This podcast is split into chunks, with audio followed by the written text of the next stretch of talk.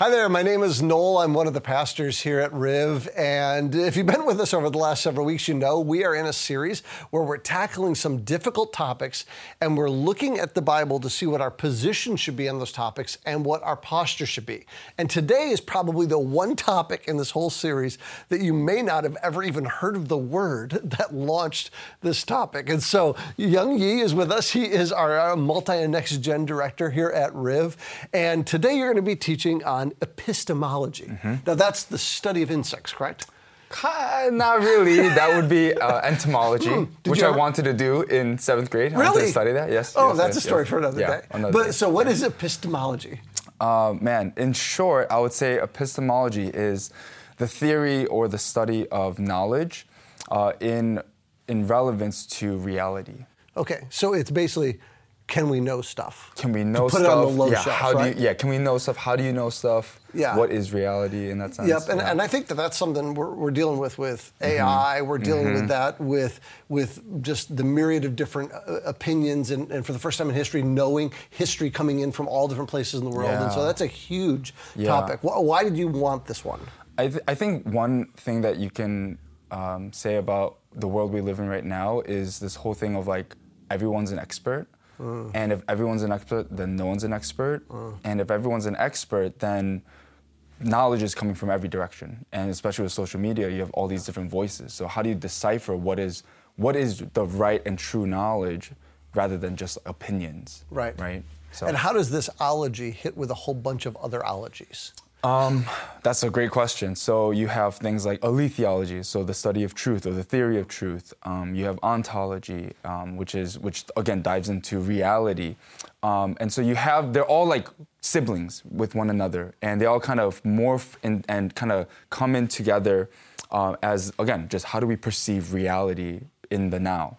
Right, and so I'm, I'm guessing that alongside the the topic of discussing whether we can know things comes the topic of whether it's okay to doubt or Mm, how doubt mm-hmm. plays into our knowing of things. Yeah. Are, are you addressing that at all, or Yeah. you thought about that at all? I think so. I think, uh, or I am, um, but in the sense of not like, oh, like, is God real, or, or you know, like, does God exist?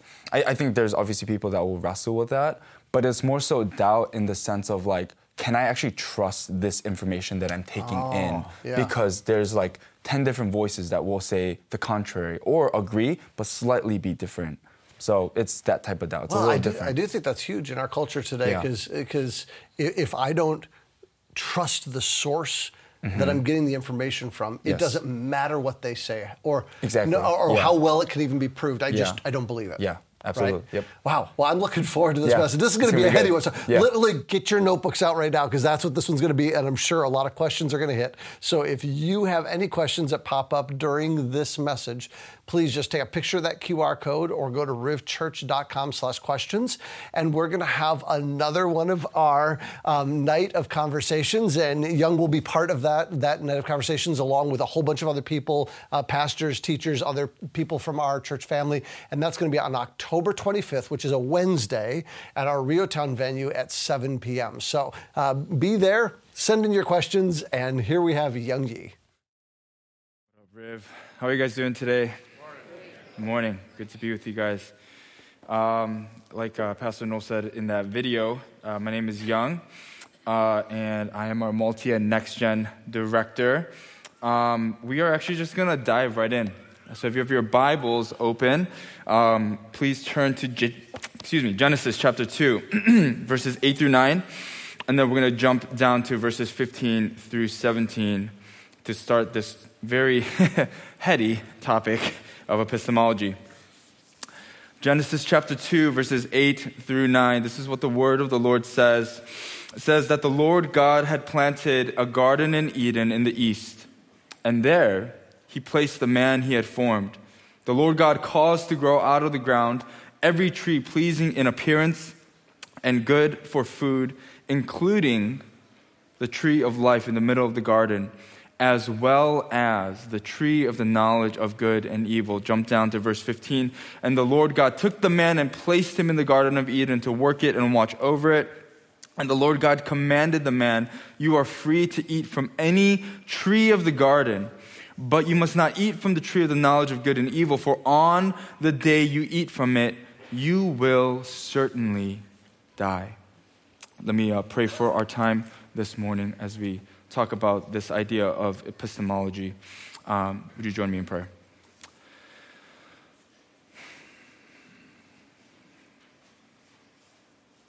Lord, help us this morning to um, process your word.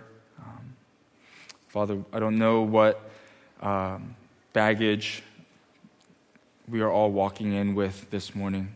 Um, there's so much out there that forms and informs uh, what we believe, what we perceive to be true, what we perceive to be real.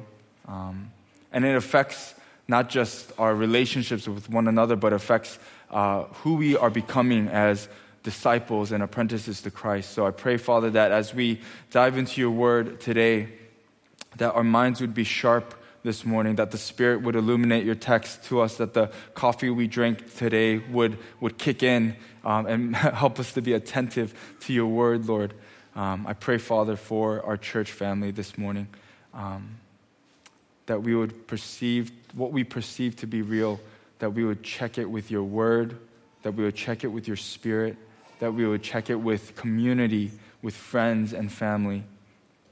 Help us, Lord, in this way. Uh, we pray this, Lord, in your Son's name. Amen.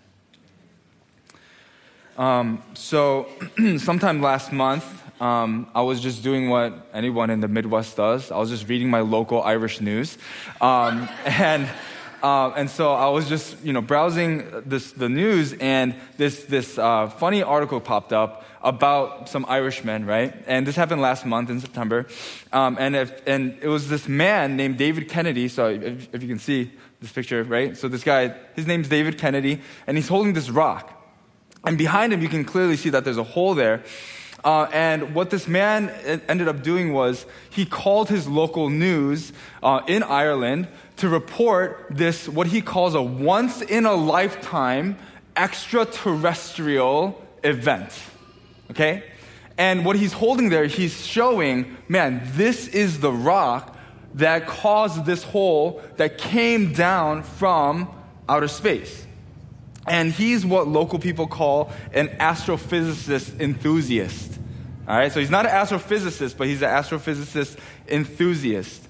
Uh, and he described this phenomenon as this once in a lifetime cosmic event. What he didn't know was that two days earlier, these two other Irishmen, Charlie Wallace and Peter McAvoy, they dug that hole in the beach.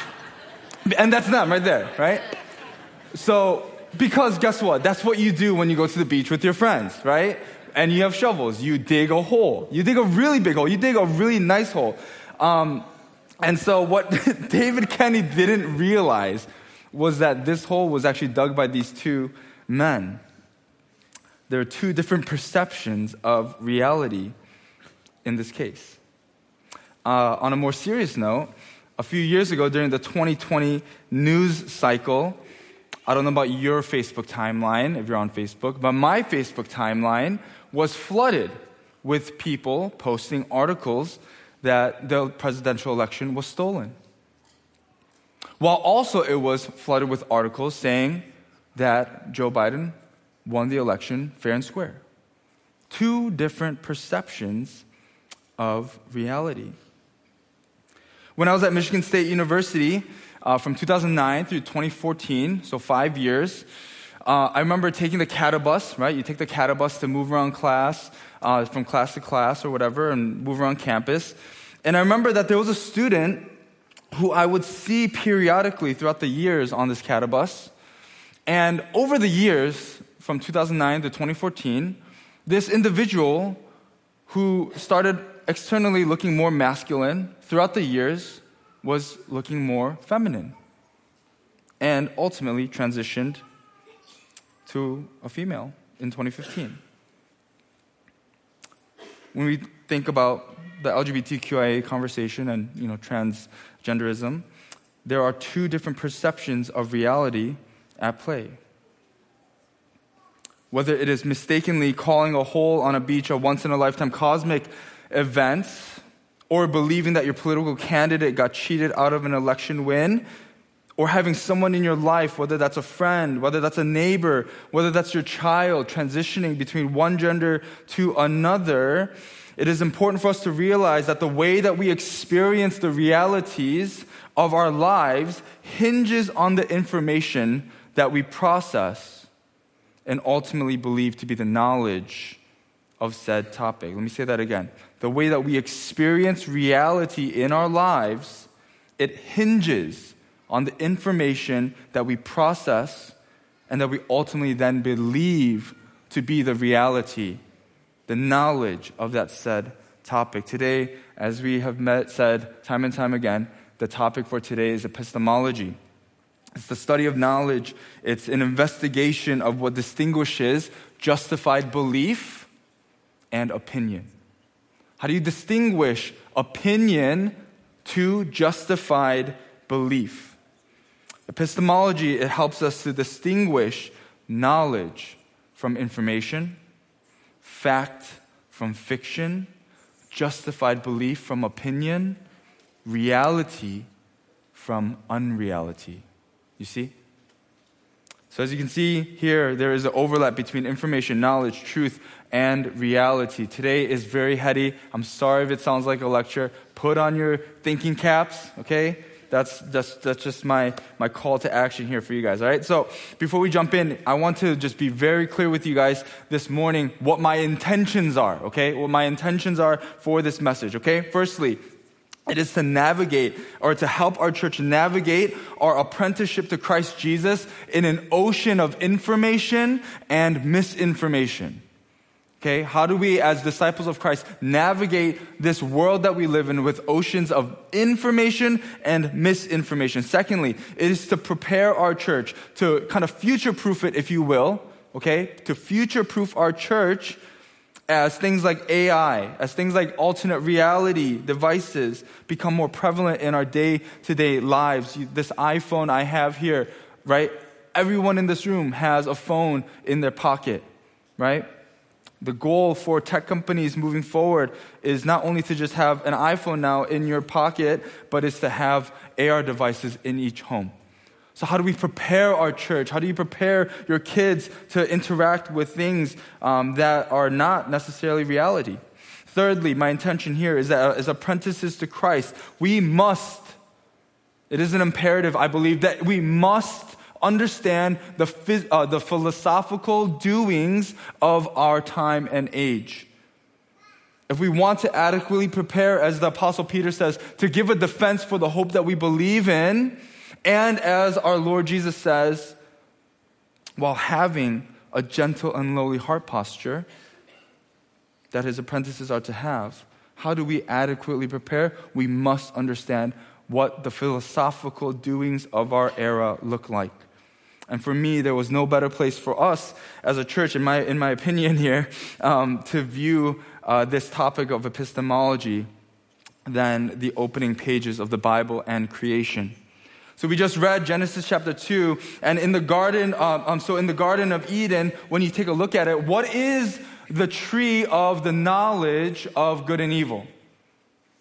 What is the tree of the knowledge of good and evil? That was the leading question for me as I was preparing for our, our, our, time this morning. Tim Mackie and Jon Collins with the Bible Project, wonderful, um, wonderful organization, wonderful podcast. Would highly recommend uh, listening to their words, their thoughts. They brought up a helpful clarification to this tree. The Hebrew words that are actually used here um, are better translated good and bad. So, not good and evil, but good and bad. Because in the Hebrew, the two words that are used here are the words tov and ra. Can you guys say tov, and ra? ra? So in Hebrew, it's better translated good and bad, not good and evil. Tov meaning good and ra meaning bad. Because evil in the English translation has too much moral baggage, right? When you think of the word evil, I don't know about you, what I think about comes to mind is Adolf Hitler. I think about 9 11. I think about um, the conflict between Hamas and Israel, right? Evil. When you think of the word evil, you don't think of your microwave that you probably have to clean because you haven't cleaned it in like two months, right? You know who you are. But we do think that, that we know that that's bad, right? Like, like when you see your microwave and you hear that your chicken popping in there, that means you gotta stop, right? You gotta open the thing. Like that's not evil, but it is bad, right? Difference in the word between bad and evil. In the English, evil has too much moral implication, whereas bad doesn't necessarily have that moral implication. You see? Tim Mackie says this. He says the creation account in the Garden of Eden is a story of God joining humans to rule the world together in perfect harmony and unity. But in order to rule with God, humanity must know good and bad as opposed to evil. In order to rule with God, Adam and Eve, the first humans, needed to know what the difference was between good and bad. So the tree of the knowledge of good and bad, Tov and Ra, it represents whether the man and the woman, this is very important to hear, it represents whether the man and the woman will take this knowledge of good and bad on their own accord and what is right in their own eyes, or if they will choose to obey and trust in God's ultimate plan to show them what is good and bad, to distill wisdom to them. You see? You see, our pursuit of knowledge can either be self serving or it can be a practice of depending on and tr- or, I'm sorry, of deepening our trust and dependence on God. Our pursuit of knowledge can be self serving or it can be a practice of deepening our trust and dependence on God. In our day and age, you can find on the internet to, uh, information on the internet to act as support for whatever outlandish position you might believe in. Right? We all know that person that believed in that one thing, and you're just thinking, how in the world did you come to that conclusion? And they can cite 10 different articles and five different YouTube videos that's a middle schooler made, right? You can find information on the internet to act as evidence for your position. Our pursuit of knowledge can be self serving, or it can be a practice of deepening our trust and our dependence on God. Unfortunately, what we see here with this self serving posture, we see this happen in the following chapter in Genesis. Tim Mackie, again, last time I'll quote him, he says this The first misstep in human action is a misguided quest for wisdom and the knowledge of good and bad. How accurate of a description is that of our day today as it pertains to knowledge? Please look at verse, uh, chapter 3, verses 1 through 7. Um, this is what Genesis says here. The writer says here Now the serpent was the most cunning of all the wild animals that the Lord God had made. And he said to the woman, Did God really say you cannot eat from any tree in the garden? And the woman said to the serpent, No, we may eat the fruit from the trees in the garden. But about the fruit of the tree in the middle of the garden, God said, You will, you must not eat it or touch it, or you will die. No, you will certainly not die, the serpent said to the woman. In fact, God knows that when you eat it, your eyes will be opened and you will be like God, knowing good and evil, or good and bad. And so the woman saw that the tree was good for food and delightful to look at, and that it was desirable for obtaining wisdom. So she took some of its fruit and she ate of it. She also gave some to her husband, who was with her, and he ate it. And then what happened? Then the eyes of both of them were opened, and they knew that they were naked, and so they sewed fig leaves together and made coverings for them The first misstep in human action is a misguided quest for wisdom and the knowledge of good and bad. The woman here has this command from God do not touch and eat from the tree of the knowledge of good and evil. She takes the fruit, eats of it, gives it to her husband to eat, and he does as well. Now, let's kind of go through this a little bit. The way the word of knowledge, or I'm sorry, for knowledge in Hebrew is understood to be is actually different than how we in the West understand knowledge. Because when you think of the word knowledge, you think of what? You think of like your brain, right? You think of like it's very cerebral, it's very heady, it's very intellectual, very cognitive. But the Hebrew translation of the word for knowledge actually has more connotations of experience. So in, in, Hebrew, in order to know something, you actually must experience it. That's how the Hebrew people understood knowledge. So, in the case of the woman and man gaining knowledge in the story, is not through this, like, where are my millennials? Millennial, millennial, uh, millennials, yes, yes, yes. So, Jimmy Neutron, right? When, when he had, right, he had this, like, oh, brain blast, and he's like, you know, whatever, right? And like, and like, he like finally got it, right? Or he had this rush of information coming to his brain, right? If you're not a millennial, you don't know Jimmy Neutron, you're missing out. Anyways, so, so it's not like this like brain blast that, that Adam and Eve have when they eat from the fruit, right? The experience of eating the fruit, the experience, and this is important, the experience of pursuing knowledge apart from God is what they're finally experiencing. They're experiencing separation from God, doing things in their own way, doing things with wisdom as it pertains to how they see as good and bad. It's experiencing what the pursuit of their own interests apart from God is like. The woman and man's knowledge was the experience of living this life apart from the dependency of God and unity with God. I did a quick little Instagram questionnaire uh, to prepare for this, and I asked my friends, what is the difference between information and knowledge? And most answers mentioned that information is just noise. It's data points. It's just, it's very kind of ethereal in a sense, right? It's concepts. And knowledge is what happens when that information is applied to their lives. A lot of my friends, uh, I think like 70 of them responded to it. That's, that was like the main thread, the difference between information and knowledge.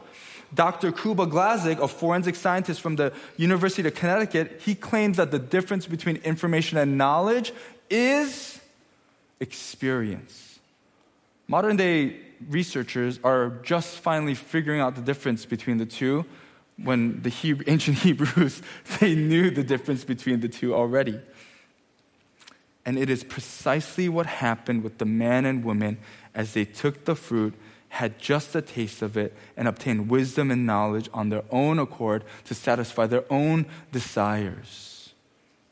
They experienced they knew the knowledge of what it was like to live apart from God. They had just a taste. The woman and man had information from God to not eat from the fruit of the tree of the knowledge of good and bad. They knew this, right? They had this information, this data point from God, but they had just a taste of the fruit. Not just of the fruit, though, but of pursuing knowledge um, with self satisfying motives and it warped their reality from God, God's reality, and being perfectly unified with Him. What other parts of our lives do we experience this? Where we know, we have this information out there of, hey, we probably shouldn't dive into that realm or experience that thing because there is just too much information out there that shows that something negative will happen in our lives that it will have a negative effect in our lives. For example, we have the information on what pornography usage does to the human brain. And yet, to have just a taste or experience of watching pornography, it can warp our, the reality of human dignity and sexuality from God's reality of human dignity and sexuality. We have information that no political candidate can actually save us from the woes of our society, but to have just a taste of what it's like to throw your allegiance to them can warp our reality of what God meant when He said, You shall have no other gods before me. You see, when we have just a taste of knowledge apart from God's reality, we flirt with the possibility of no longer just tasting but feasting on tainted knowledge which feeds that alternate reality. Jesus had similar ideas um, back in his day. If you look at Matthew chapter 6, um, this is what Jesus says. Verse 22. He says, The eye is the lamp of the body. If your eye is healthy, your whole body will be full of light. But if your eye is bad, your whole body will be full of darkness. So if the light within you is darkness, how deep is that darkness? What is the information that you seek, that you pursue after? What is the information and the knowledge that you're pursuing to just reinforce this reality that you want to live in that may actually be apart from how God wants you to live life, how He wants His people to live their lives? So, what happens if we do pursue this type of alternate reality in our lives? What we deem to be true, so true, so tight fisted on these things that we want to be true, that seem to go against what God wants for His people. What happens when we chase down these rabbit trails? Well, we call these things echo chambers, right? Maybe you have friends and family members that are in echo chambers. Maybe you yourself have found yourself in an echo chamber, right? And what happens in echo chambers, if that becomes very prevalent in society, is exactly what happens in our day today as what we see happen between the woman, the man, and God. Genesis 3, verse 8 through 10. What does it say? Then the man and his wife heard the sound of the Lord God walking in the garden at the time of the evening breeze, and they hid from the Lord God among the trees of the garden. So the Lord God called out to the man and said to him, Where are you? And he said, I heard you in the garden, and I was afraid because I was naked, so I hid. The knowledge of good and bad, the desire to pursue wisdom in what they deem to be right in their own eyes, what did it lead to? It led to exactly what we see in our society today. It led to division.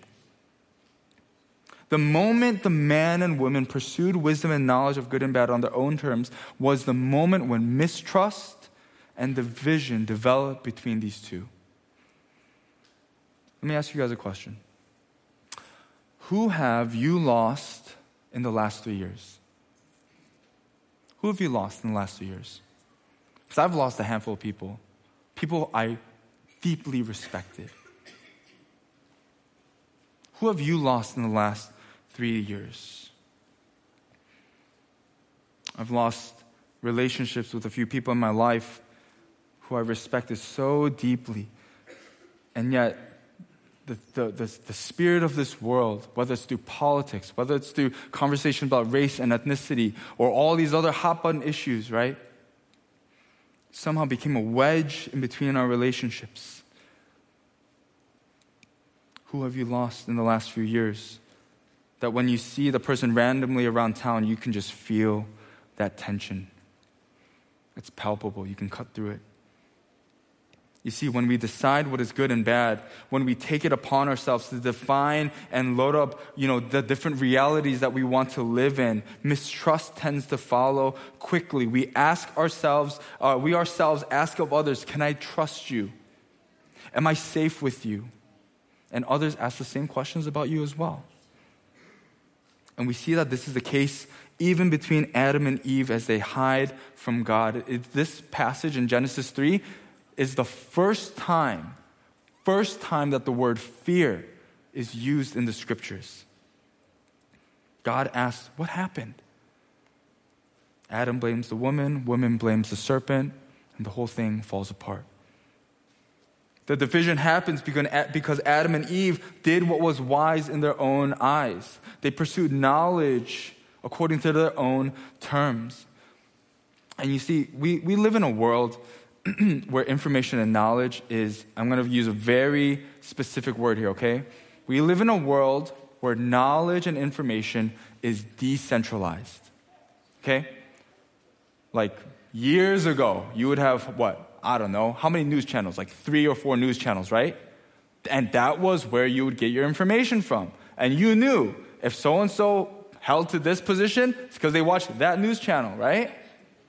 Now, if I wanted to start my own news channel, I can go on YouTube and call it Young's Local Lansing News, right? And I'll have five subscribers, but I can say whatever I want, right? Information is decentralized. There's a lot of information out there. There's a lot of knowledge out there to the point where maybe you don't even know what to believe in anymore. Right? I was on Instagram and like I'm trying to get like back in shape, you know, whatever.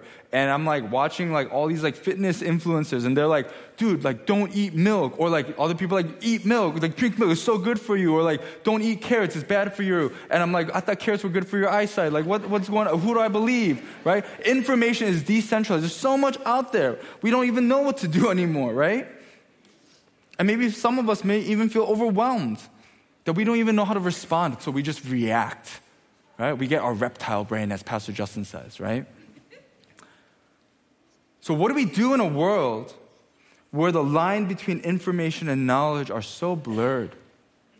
Where reality and unreality is defined by the truth that each person believes.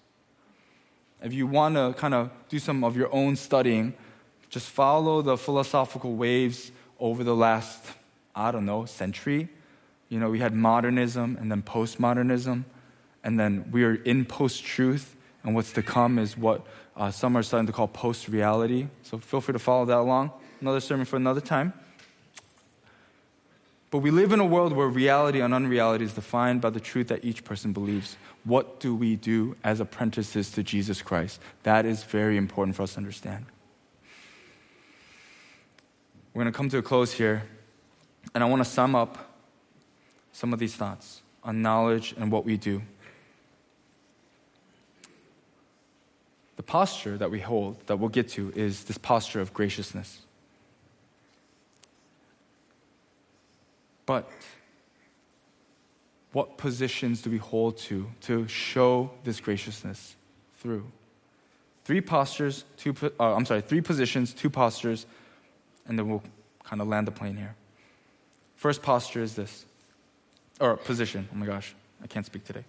Um, reality is created on the building blocks of accurate, cohesive, and congruent knowledge. That is a position that I genuinely believe that as Christ followers, we are to have. That reality is created on the building blocks of accurate, so it's nuanced. It's none of this like, I'm an expert overnight kind of thing. You have to study this.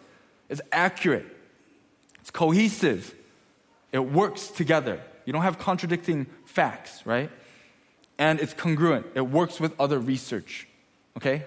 Reality is built on the building blocks of accurate, cohesive, and congruent knowledge. Before the fruit was eat, uh, eaten, Eden, the Garden of Eden, was perfect, right? God's reality was the objective reference point for how the world was to operate based on the knowledge that He had. Though we live in a world now where there is a plethora of realities to contend with, the Christ follower must believe that God's reality, according to his word, should be lived out, or in Jesus' words, as he says, on earth as it is in heaven.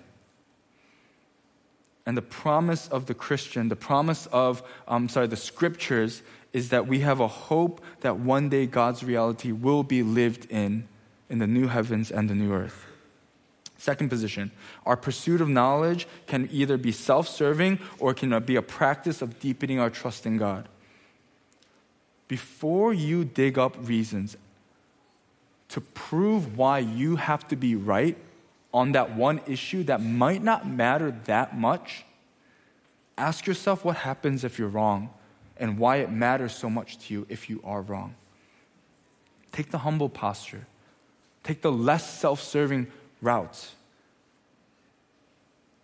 Hear out other sides, and may it be a practice of deepening your trust in the Lord.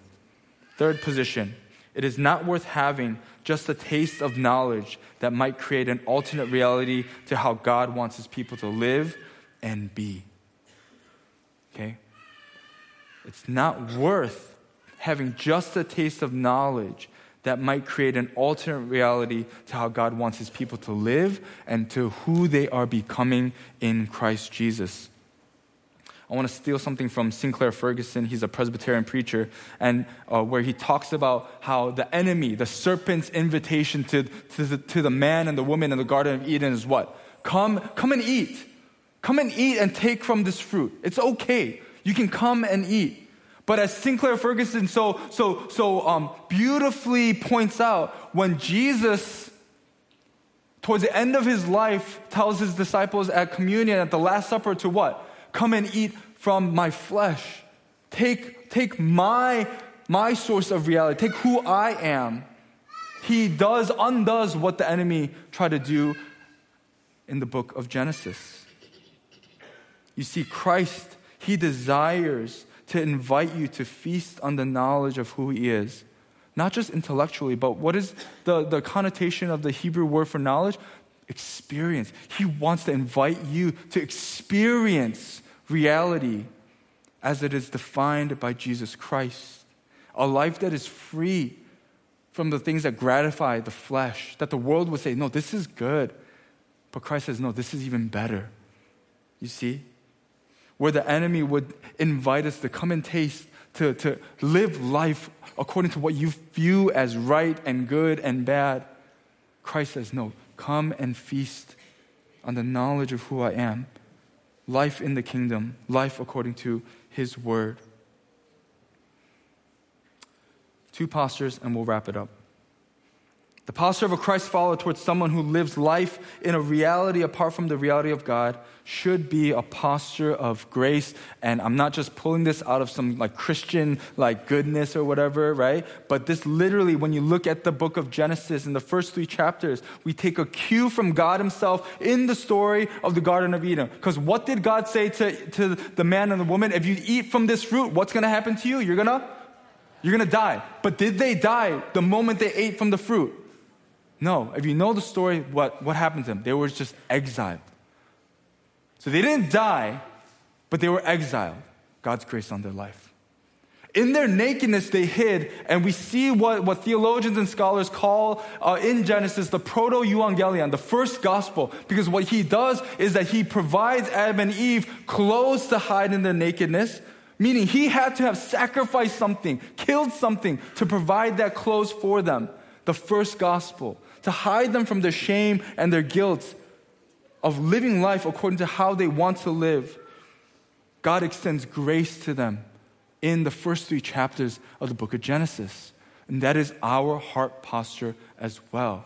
As apprentices to Jesus, when we meet someone that wants to live this world, this, live this life in this world according to a reality that is defined by them, not by the way that God intends for his people to live, for humanity to live, we extend grace. As God had done for the, the woman and the man, we do as well for the people around us. We remember that there are people behind each and every single one of these ideological battles. Whether it's conversations about LGBTQIA, your political candidate, politics in this world, Israel and Hamas, whatever, there are people behind these ideological conversations May we never forget that. Extend grace to the people that may disagree with you. Lastly, the posture of a Christ follower must be to undo division and to unite. Because that is what Christ does for each and every single one of us who wants to just live in our own little world, live life as we want to. Christ, through his life death, sacrifice, and resurrection says, If you give your allegiance to me, I will give you abundant life. And all, all of us in this room who are apprentices of Christ, we understand. We put aside our own desires, put them at the foot of the cross, and say, Lord, I want to follow your ways. Because if that's what Jesus says, John 14, I am the way, the truth, and the life. And so we yield all of our own desires how we want this world to be, lay at the foot of the cross and say, Lord, teach us, show us what you want this life to look like. And He does through His Word. And so we lean on Christ, we lean on His Spirit, we lean into His Word to unite people under the allegiance of Christ and nothing else. Our position is graciousness, and our position, I'm sorry, our posture is graciousness, and our posture is unity for those of us in this room who are apprentices of Jesus Christ in a world that would so divided and has so much misinformation, so many different realities. That is how what Christ calls us to do and who Christ calls us to be. Let me uh, pray for us. Pray for this in our lives. Um, I want to pray this over our church that people in, Lans- in the Lansing area and beyond would know that the, that the people who, who attend Riverview Church would be people who are willing to extend grace if your life looks nothing like what is written out in the scriptures. That people who, who are part of our church family would be the ones who desire unity rather than division. I want to pray that over us, so would you join me in praying? Lord, that is our prayer. That we would be people who extend the grace of Jesus, that extend your grace, O Lord, as you did for Adam and Eve, as you did for us, as you continue to do. I pray, Father, Father, that, that through this very, like, I don't know, somewhat heady topic, conversation, that we would not miss the posture of Jesus Christ, the gentle and lowly posture, Lord, that you call us to have. Um, I pray, Father, for those of us in this room who may live in a different reality apart from the way that you want your people to live, that you want humanity to live. I pray, Father, that, that your word and your spirit would contend with that ideology, with those thoughts, with that way of life. And may our church family be a, a safe space for them to, to, to navigate those waters. Um, so help us, Lord. We cannot do this on our own. May our hearts practice neediness and dependence on you. We pray this in your Son's name. Amen.